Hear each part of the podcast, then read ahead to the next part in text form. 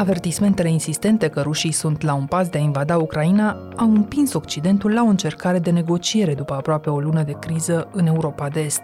O conexiune video securizată a legat marți timp de două ore Casa Albă de reședința prezidențială de la Soci, iar televiziunea rusă a livrat lumii un scurt schimb de amabilități între Joe Biden și Vladimir Putin. Hello! Good to see you again. Dacă zecile de mii de soldați ruși aduși la graniță vor trece sau nu în Ucraina, rămâne incert. Pe moment, Vladimir Putin ia drept provocatoare întrebările care pomenesc invazia, Это вопрос провокационный. iar Joe Biden le frânge entuziasmul celor care credeau că americanii ar fi dispuși să riposteze cu trupe. The idea is not in the cards right now, but what will happen is there will be severe consequences. Rămâne așadar pe masă un pachet de sancțiuni economice, deloc ușor de suportat dacă rușii vor trece de la amenințare la război, dar și riscul unui conflict armat la o aruncătură de băți de România. Ce urmărește Vladimir Putin, cum s-a pregătit Occidentul să-i răspundă și de ce nu vom vedea prea curând soldați occidentali apărând cu pușca în mână teritoriul Ucrainei, explică Armand Goșu, cercetător în istoria Rusiei și conferențiar la Universitatea din București, unde predă cursuri despre politica spațiului ex-sovietic. Eu sunt Anca Simina și ascultați On The Record, un podcast recorder în care știrea primește o explicație. Domnule profesor, încercăm să înțelegem astăzi uh, cum încearcă, la rândul din nou, Vladimir Putin uh, să testeze limitele vestului și nu putem porni decât de la Ucraina, nu? Da, Ucraina este principala problema lui uh, Putin, durerea de cap a Kremlinului și nu de ieri de alaltă, ci în cazul lui Putin de vreo 17 ani a rămas Ucraina. E o caricatură publicată recent în The Economist, nu știu dacă ați văzut-o, în care președintele ucrainean Volodymyr Zelensky și cel rus stau așa de o parte și de cealaltă a unei table de șah și Zelensky are piese obișnuite în față, în timp ce pionii din fața lui Putin sunt de fapt niște Pinocchio, pe șenile, al căror spate e ținut de soldați cu mitraliere. Și lângă președintele Ucrainei stă așa sobru un general al NATO care șoptește uitându-se pieziș spre Putin, mă îngrijorează următoarea lui mutare. Ce se întâmplă la granița Rusiei cu Ucraina zilele astea și ce regiuni de fapt ar fi amenințate dintre cele care sunt mai aproape de frontiera noastră? Caricatura din The Economist surprinde destul de bine esența crizei din Europa de Est, nu doar amenințarea rusească, ci și reacția Occidentului în persoana celui general NATO care stă în spatele președintelui Zelensky și își șoptește că nu știe nici el ce mutare va face Putin. Acum, nu suntem la prima criză de tipul ăsta, e o repetare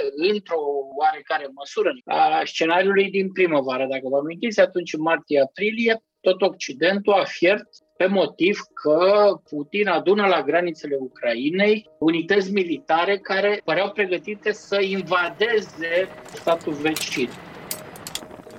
Și atunci, dacă vă amintiți această criză, s-a terminat în felul următor. Casa Albă a propus o întâlnire care a și avut loc la începutul lunii iunie la uh, Geneva. And it's the geopolitical event of the season. President Biden meeting with Russian President Putin in Geneva. This is a moment of extremely high tension. Ei bine, acel summit sau anunțul privind uh, viitorul summit uh, Biden-Putin a fost cel care a pus uh, capăt crizei din primăvară. În cazul nostru, criza a început de 3-4 săptămâni, practic, a crescut tensiunea. Primele informații despre unitățile militare au apărut la sfârșitul lunii octombrie, au apărut în presa occidentală și americană și acele informații porneau de la observații din satelit și observații simple de pe rețelele sociale, rezultat din acele observații că unitățile militare care participaseră la manevrele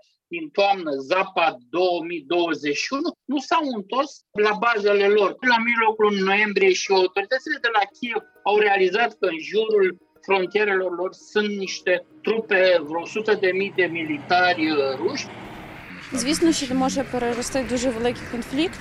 Iar abia de vreo două săptămâni s-a transformat într-o veritabilă criză politică, iar criza a crescut treptat 8 octombrie, amintiți-vă. Prima criză la granița Belarus-Polonia. Doamna Merkel îl sună pe președintele Putin. Ce îi spune președintele Putin doamnei Merkel? Se plânge despre Ucraina Păi nu avem nicio treabă Ucraina cu criza refugiaților de la granița Belarus-Polonia. Un crescendo în care nu înțelegem ce l-a enervat pe Vladimir Putin sau dacă a fost ceva anume care să-l fie enervat. A, asta știm. E obiectivul mare al Rusiei. Но я уже много раз говорил, это, я считаю, что мы один и тот же народ. Foarte pe scurt, ăsta e obiectivul principal al lui Putin. Ucraina nu există, Ucraina este o parte a Rusiei. До 11, 12, 13 века у нас не было никакой разницы в языке. E atât de important pentru el așadar ca această țară să nu intre niciodată în NATO. Evident, dacă e în zona lui de influență, NATO nu are ce să caute în zona de influență a Rusiei. Sunt mai multe obiective pe care le urmărește Putin. NATO nu mai trebuie să se extindă spre est. Armamentul ofensiv NATO nu trebuie să ajungă într-un stat la granițele Rusiei. Aici deja e un semn de întrebare. Asta înseamnă că nu trebuie să existe armament NATO interpretat ca ofensiv în țări precum Polonia sau Lituania sau România sau Estonia, tocmai pentru că nu acceptă Rusia acest lucru. Deci um, lucrurile se complică. Eu cred că pur și simplu sunt niște linii roșii trasate mai degrabă pe genunchi. Putin se aștepta ca în cadrul comunității occidentale să nu existe o poziție clară, coordonată, ori cel puțin din acest punct de vedere, Putin s-a înșelat. De mult timp n-am mai văzut Occidentul ca acum în criza migranților de la granița Belarus-Polonia și această criză legată de Ucraina să fie mai uniți și să vorbească pe o singură voce. Vorbim de altfel și noi la câteva ore după ce Joe Biden și Vladimir Putin au ieșit din videoconferința pe care jurnaliștii din toată lumea o așteptau, dar și oamenii politici. Good to see you again. We didn't get to see one another at the G20. I hope next Punându-și mai cu seamă o întrebare, dacă e iminentă o invazie în următoarele săptămâni sau dacă Vladimir Putin joacă din nou la Cacealma. Dar se poate da un răspuns mai limpede acum, după această discuție, la această întrebare?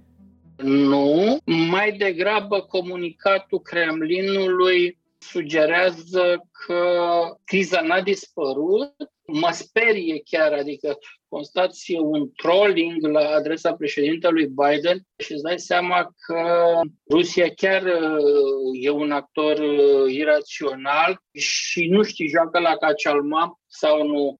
Eu cred că Occidentul trebuie să rămână cu arma la picior în următoarele săptămâni, în următoarele luni și nu văd niciun motiv pentru care ar sărbători o victorie în urma acestei discuții, acestei conferințe video care a avut loc între Biden și Putin. Ați menționat comunicatul și pentru că vorbiți bine în limba rusă și citiți zilnic în limba rusă, vorbesc rușii de invazie acolo sau se proiectează din nou așa ca greșit înțeleși de tot restul lumii? Am în față comunicatul american care a apărut la o oră după discuție. Comunicatul american are 10 rânduri, are undeva la 100 de cuvinte și am lângă el și comunicatul rusesc care are două pagini și jumătate și de asta spun că e acel puternic sentiment de trolling pentru că e redactat cu termeni care sunt aproape nediplomatici. Americanii spun foarte clar că președintele Biden a exprimat îngrijorarea privind acumularea de forțe la granița Ucrainei și a spus că Statele Unite și aliații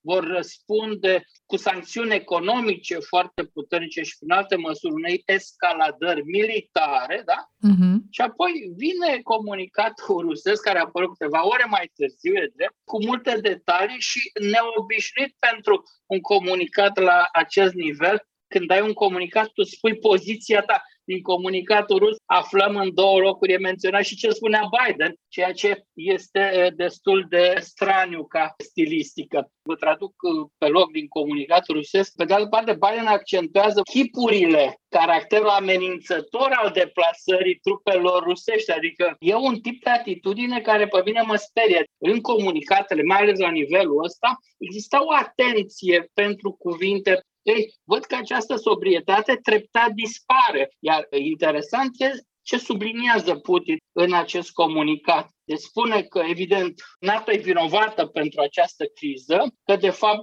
NATO ia sub control anumite teritorii din Ucraina, da? Uh-huh. Și mai spune că împinge spre granițele Rusiei arme ofensive și că Rusia cere garanții ferme consemnate juridic deci e vorba de tratate care se exclude extinderea NATO în direcția estică și dislocarea în țările de la granițele Rusiei de sisteme militare ofensive, udarnih, nastupați al sistem varujenie. Deci aici poți să introduci orice. Dar este evident deja că Rusia cere imposibilul? De fapt, Putin vrea să fie recunoscută zona de influență. Adică fostul spațiu sovietic să rămână zona exclusivă de influență a Federației Ruse, a Kremlinului. Așa ceva este exclus. Poate că Trump n-ar fi sesizat enormitate, poate și-ar fi închipuit, uite, negociez eu cu Putin zonele de influență.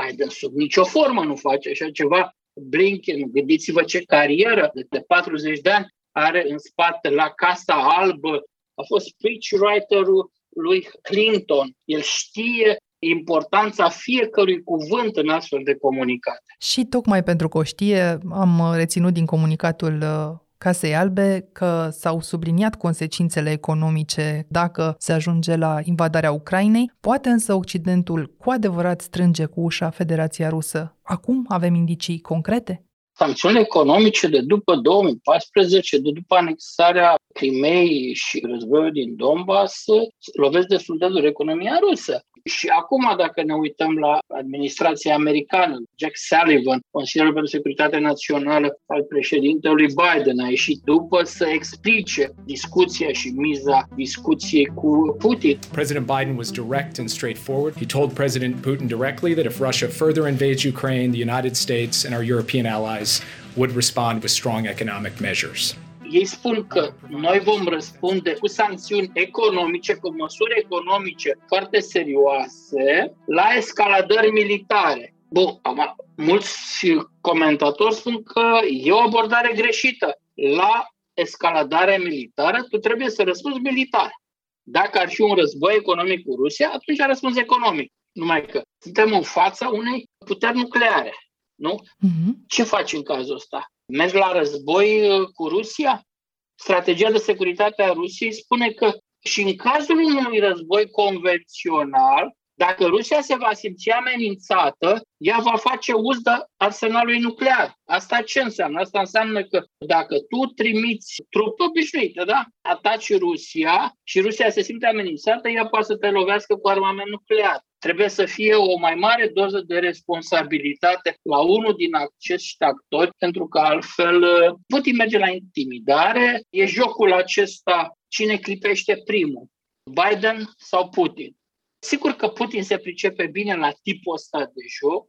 Rusia nu e o democrație, el nu trebuie să răspundă în fața electoratului cu adevărat. În jurul lui este o elită politică militarizată, care este agresivă și care are nevoie de menținerea acestui mit, aceste legende a Rusia, țară înconjurată de dușmani, care e în permanență amenințată, deci trebuie toți să stăm uniți în jurul tronului lui Putin, cu arma la picior, pregătiți să înfruntăm dușmanul. Când ziceți tron, nu pot să nu mă gândesc că o clipă și la ce a sugerat fiecare parte prin maniera de comunicare, pentru că Vladimir Putin a apărut în capul unei mese lungi, așa ca un țar flancat de steagul supradimensionat al Federației Ruse și nu la Kremlin, ci în reședința sa de la Sochi, în timp ce Joe Biden a stat în celebra Situation Room a Casei Albe, iar administrația americană a încercat să nu facă, cel puțin vizual, parade de toată discuția asta, care a durat totuși două ore. Ar fi ceva de înțeles și de aici? Știu să transmită mesaj mesaje atât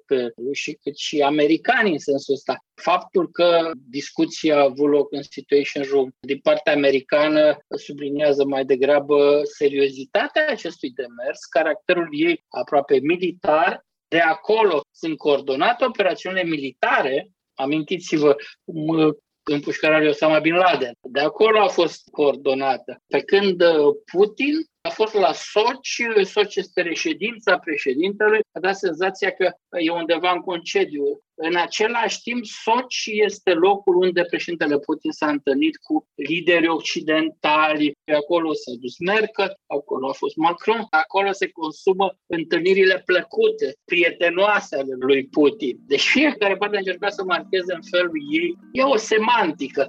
Știu bine să o folosească și rușii și americanii. Până la a vedea cu ochii noștri cine clipește primul, Putin sau Biden, lămurim în câteva momente ce loc mai păstrează gazul rusesc în calculele diplomatice și încercăm să înțelegem de ce Bucureștiul nu este o voce consultată în vest în aceste zile. Revenim imediat cu profesorul Armand Goșu. Aqua Carpatica din România, patria apelor minerale.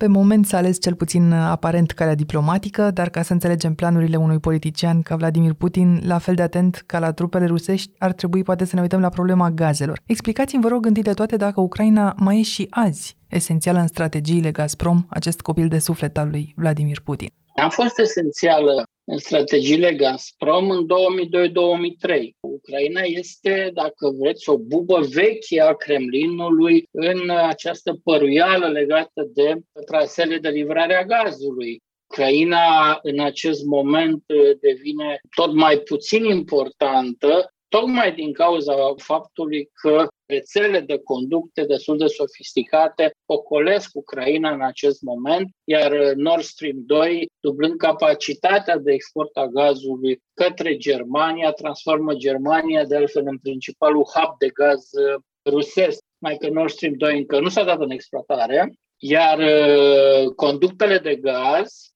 și depozitele de gaz din Ucraina erau un mijloc important, poate cel mai important mijloc de presiune din partea Ucrainei în relația cu Rusia. Ori prin darea în funcțiune a Nord Stream 2-ului, practic Ucraina va fi lipsită, chiar dacă, sigur, Germania a promis că Ucraina va rămâne un traseu important de livrare a gazului către Europa. Unele sunt promisiunile pe hârtie, relația cu americanii și alta e situația concretă de pe teren. Iar pe teren lucrurile nu arată foarte bine, pentru că s-a văzut în această toamnă că fără mari eforturi Rusia a obținut nu doar creșterea prețului la gaz, pentru că nu a profitat de asta mărind exporturile, ci a creat o criză energetică puternică în Europa centrală și de vest. Să nu uităm, Rusia, în ciuda demersurilor făcute de Uniunea Europeană, rămâne principala sursă de gaz a țărilor Uniunii Europene. Nu mai puțin de 40% din gazul care e utilizat în țările Uniunii Europene vine din Rusia. Este enorm și creează o veritabilă dependență a Uniunii Europene de gazul rusesc. Așadar, când auzim astăzi uh, Statele Unite și oficiali germani spunând uh, îi vom bloca lui Putin uh, Nord Stream 2 dacă invadează Ucraina, trebuie să ne gândim pe de altă parte și la temerile europenilor ca nu cumva gazele rusești să nu mai ajungă în Europa. Evident, de altă parte, Nord Stream 2 nu e dată în folosință. Deci e greu de blocat ceva ce nu funcționează. În timp ce președinții vorbeau, s-a întâmplat un lucru bizar. S-a votat bugetul în America, iar uh, din cele 2000 și ceva de pagini a dispărut tocmai uh, paragraful privind sancțiunile la adresa Germaniei pentru Nord Stream 2 au dispărut uh, tot așa niște sancțiuni pentru un grup de 35 de persoane din anturajul lui uh, Putin. E vorba de un lobby acolo, e vorba de o atitudine care poate părea duplicitară, dar în același timp și americanii au tot interesul să lasă niște canale de comunicare cu Moscova cu membri importanți ai elitei de acolo. Ce vor americanii, de fapt, de la Rusia? Ce vor ei de la Putin? Nu, până la urmă, asta e întrebarea. Ei tot repetă două cuvinte. Stabil și previzibil. President Putin and I had a uh, share a unique responsibility to manage the relationship between two powerful and proud countries. A relationship that uh, has to be stable and predictable. Ei vor o relație stabilă și previzibilă. Și au găsit cu cine?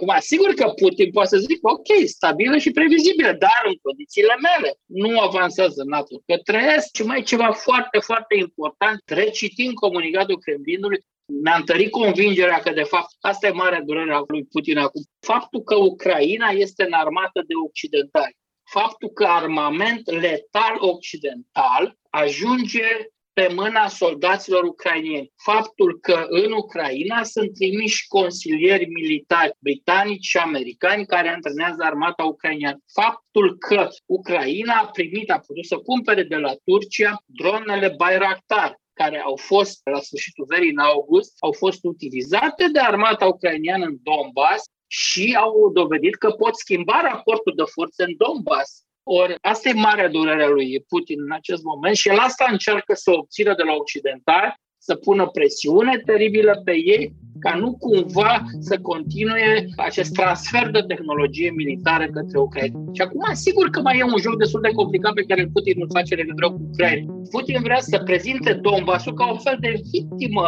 a autorităților de la Kiev care refuză să operaționeze acordul de la Minsk. Lucrurile nu s-au deloc așa. Și cine ce n-a respectat din această înțelegere care ar fi trebuit să aducă pacea în Donbass, o regiune controlată de aproape șase ani de separatiștii finanțați de ruși? De fapt, aici sunt niște capcane. Ucraina nu are cum să avanseze pentru că Rusia în timpul ăsta a avansat de fapt într-un uh, veritabil plan de anexare a Donbassului. Adică Rusia a dat uh, jumătate de milion de pașapoarte, de cetățenii către locuitorii Donbassului. Amintiți-vă, 260.000 au participat la alegerile din septembrie. Au fost duși cu trenuri și cu autocare în uh, regiunea Rostov-pe-Don, la graniță, ca să voteze. În același timp, uh, regiunea de câțiva ani a fost inclusă în zona economică a rublei. Suntem de iure pe teritoriul ucrainian, nu? Putin ce spune? Că trebuie să automat puse în operă acordurile de la Minsk. Da, acordurile de la Minsk spun că armata rusă trebuie să se retragă de acord. Spun că frontiera între Rusia și Ucraina trebuie controlată de grănicei ucrainieni. Putin nu face decât să repete că la Kiev nu se votează federalizarea Ucrainei. Dar sunt o grămadă de condiții foarte importante, poate primele care trebuiau îndeplinite, care sunt sabotate de către ruși. Acum, iar e ceva interesant că uh, Moscova, spre deosebire de acum 5-6 ani, nici nu mai încearcă să ascundă faptul că e principalul sponsor al separatiștilor din Donbass. Acolo, de fapt, e un teritoriu controlat de Rusia. Ei, și să ne întoarcem acum cu aceste date la îngrijorarea inițială. Nu poate fi totuși ignorată analiza recentă a administrației americane care sugera zilele trecute că până în ianuarie 2022 Moscova ar putea mobiliza 175.000 de militari și ar putea distruge rapid apărarea Kievului venind din trei părți, practic, Donbass fiind unul dintre aceste teritorii. Pentru Federația Rusă ar fi suportabile costurile unei astfel de mutări și ar merita Aici sunt mai multe școli de gândire. Eu nu fac decât să vă prezint uh, niște opinii ale experților militari ruși care sunt uh, independenți sau mai puțin independenți, dar nici nu au acces la planurile de război ale statului major uh, al armatei ruse. Acum, sunt analiști care spun că Putin trebuie acum să atace Ucraina pentru că altfel armata ucrainiană se va moderniza cu ajutorul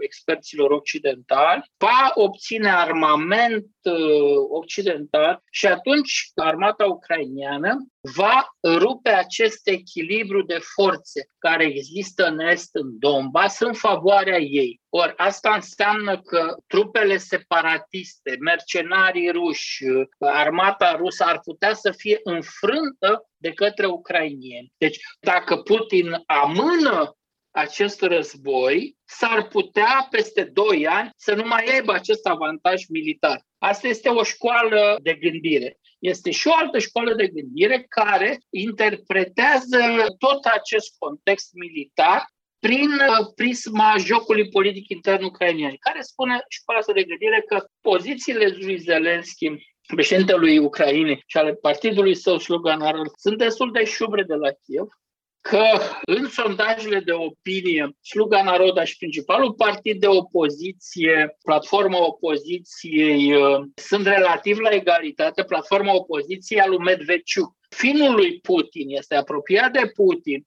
dar împotriva lui a început acțiuni penale, televiziunile lui au fost închise și acum presiunea care vine dinspre Rusia din partea lui Putin de fapt urmărește delegitimarea președintelui Zelensky și pregătește o victorie a forțelor pro-ruse la alegerile viitoare din Ucraina. Deci acestea ar fi principalele două teorii care sunt comentate, sunt prezentate în mass media rusească. Sigur, e și o altă parte a mass media rusești care e orientată mai spre Occident și care preia mai degrabă puncte de vedere occidentale și interpretează cam cum o facem și noi evenimentele din zona respectivă. Și uitându-ne la mutările din aceste ultime luni, din aprilie până încoace, ce ați spune totuși că e mai important pentru Vladimir Putin? Ucraina însă și ca teritoriu sau narațiunea asta ucraineană care îl ajută să distragă atenția și acasă de la diverse probleme interne? Până la urmă, întregului regim e construit pe teama de străini, teama de Occident. Nu Occidentul care ne vrea rău, Occidentul care vrea să ne fure Ucraina, să ne fure sufletul. Ne-a adus uh, pandemia, ne-a adus acest COVID.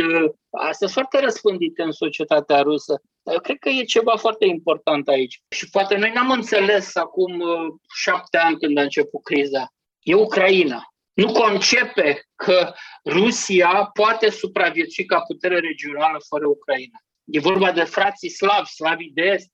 Cum să fie Ucraina împotriva Rusiei? Și în uh, mindset-ul elitei politice de securitate rusești, pentru care ideea de teritoriu e foarte importantă, face ca Rusia să se simte extrem de vulnerabilă. Nu întâmplător, în ultimii 2-3 ani au apărut discuții despre mutarea capitalei Rusiei undeva în Siberia. De ce? Pentru că Moscova e considerată ca fiind mult prea aproape de granițele, deci este vulnerabilă în timpul crizei migrațiilor. A ieșit la Rasia 1, la un interviu Putin. Ce a spus? O rachetă face 7-10 minute la Moscova. Комплексы какие-то ударные. Подлетное время до Москвы будет, значит, там 7-10, а в случае размещения... Și apoi a mai fost o întâlnire cu oameni de afaceri. Și ce spune? Dacă vin rachete hipersonice, poate să lovească în 5 minute Moscova. Și poate să vă lovească și pe dumneavoastră. Вы же, кстати, в Москве живете, да, я так понимаю, East Capital, Москва, да? А нам что делать? Deci asta este obsesia lui Putin, asta este obsesia elitei politice din Rusia, că sunt vulnerabile la tipul ăsta de lovituri. Este de luat în seamă seriozitatea lui Vladimir Putin în povestea asta și totuși de aici, de la o aruncătură de băți, în România nu pare să ne preocupe prea mult situația, cel puțin în administrație. De ce atât de multă tăcere la București, credeți? N-a calculat și guvernul României cât îi ia unei rachete de colo până acolo? România ar fi trebuit să intre în panică și guvernanții să nu doarmă după 2014. Practic o rachetă, un SS-400 tras din Crimea, de la Sevastopol, face 15 minute până la București. Dar cred că nici măcar la nivelul instituțiilor militarizate nu s-a luat în calcul faptul că tu, de fapt, tu ai graniță,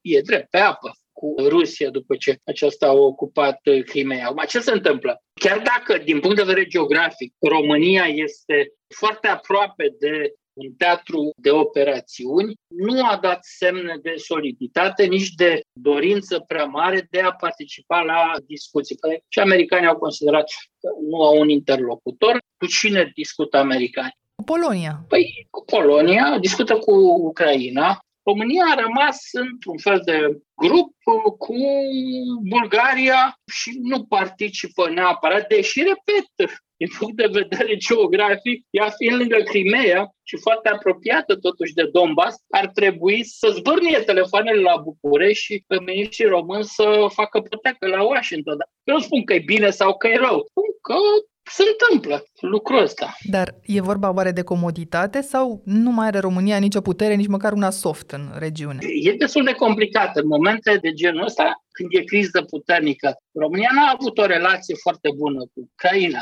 Când ideea e să-ți trimiți uh, militari, consiliere acolo, e un grad de relație solidă, de încredere între România și Ucraina în acești 30 de ani care se recomande România pentru un rol de tipul ăsta. Sigur, relația asta e cu Polonia, este cu țările Baltice, nu cu România. De asta nici americanii și nici alții nu cer de la România. Și apoi uitați, România a fost într-o criză foarte lungă, luni de zile, nimeni din aviații occidentale României nu o să vină să ceară prea mult pentru că știu că nu au de la cine să ceară. E totuși de așteptat ca toate statele de la granița de est a NATO, inclusiv România, să ceară în următoarele luni întăriri, adică mai multe trupe aici? Sigur că da. Americanii deja au trimis bazele din uh, România. Vorbim de o mie de oameni, ceea ce totuși e foarte puțin. Dar uh, sunt în uh, Polonia și în țările baltice plusuri la contingentele militare ale diverselor uh, țări NATO. Cu siguranță Occidentul va răspunde în același timp, trebuie să acceptăm faptul că Occidentul nu va face război pentru Ucraina, sub nicio formă. Mai ales în pandemie. Și în pandemie, și fără pandemie, Occidentul nu va face război pentru Ucraina, va adopta doar sancțiuni economice foarte dure. We have a moral obligation and a legal obligation to our NATO allies if they were to attack under Article 5 That obligation does not extend to Ukraine. În același timp, ar fi trebuit încă de acum șapte ani să răspundă mai bine dorințelor, cerințelor Ucrainei de a semna armada, de a face un transfer de tehnică militară, pentru că, ok, Occidentul nu luptă, nu o să lupte, nu o să moară soldați polonezi sau baltici pe teritoriul Ucrainei pentru independența Ucrainei. Dar ajutați-i să se poată apăra ei vor să lupte pentru țara lor, vor să moare pentru țara lor, oferiți-le totuși șansa de a se înarma corespunzător și a-și putea apăra teritoriul național. Rămâne așadar riscul ca Europa să fie pusă în scurt timp sau într-un timp oarecare în fața unui nou război în Ucraina, în plină criză pandemică și tocmai când granița Poloniei e forțată de migranți. Foarte corect. Există acest risc, iar în videoconferința între președinții Biden și Putin nu a anulat acest uh, risc. Hai să spunem, e o, o luminiță undeva foarte, foarte mică, dar lucrurile nu sunt schimbate fundamental, iar comunicatul de presă al Kremlinului e ceva fără precedent, mă îngrijorează foarte tare. Cât despre lumea după Putin, domnule profesor, credeți că îndrăznește cineva să-și o închipuie în acest moment? Sigur, va exista lume și după Putin. Nu știm cum va arăta Rusia după Putin. Mi-e teamă că nu va arăta foarte bine și că problema Rusiei e mult mai profundă decât prezența lui Putin la Kremlin. Și problema noastră ca regiune? Problema noastră ca regiune ține de scutul american. Câtă vreme americanii nu se mută cu totul în Pacific, în competiția lor strategică în secolul 21 cu China, cred că țările ca România, Polonia, țările Baltice au o mare șansă să prelungească această fereastră de oportunitate să se modernizeze cu adevărat și să facă parte cu adevărat din familia țărilor dezvoltate. Ori fără pace nu poți să te dezvolți. Câtă vreme sunt americanii aici, lucrul ăsta se poate întâmpla. Deci depindem foarte mult de ei, pentru că altfel Europa în întregul ei nu este pregătită pentru război și nu este dispusă să poarte niciun război. Ei, și depinde foarte mult de Ucraina. Din păcate, la noi mulți se feresc de această concluzie, dacă România va avea nu securitatea rezolvată, ci un grad de securitate mult mai ridicat, câtă vreme Ucraina va fi un stat puternic, va fi un stat uh, solid, va fi un stat capabil să facă față presiunilor uh, dinspre Est. Ați ascultat On The Record, un podcast produs de Recorder și susținut de Banca Transilvania. Ne găsiți pe Apple Podcast, pe Spotify sau pe orice aplicație de podcast pe care o folosiți. De asemenea, ne puteți urmări pe canalul On The Record de pe YouTube. Ca să nu ratați niciun episod viitor, nu uitați să dați subscribe. Vă recomandăm să ascultați și podcastul BT Talks, disponibil pe bancatransilvania.ro podcast. On The Record are ca editori pe Cristian Delcea și pe Mihai Voina. Eu sunt Anca Simina, ne reauzim vineri.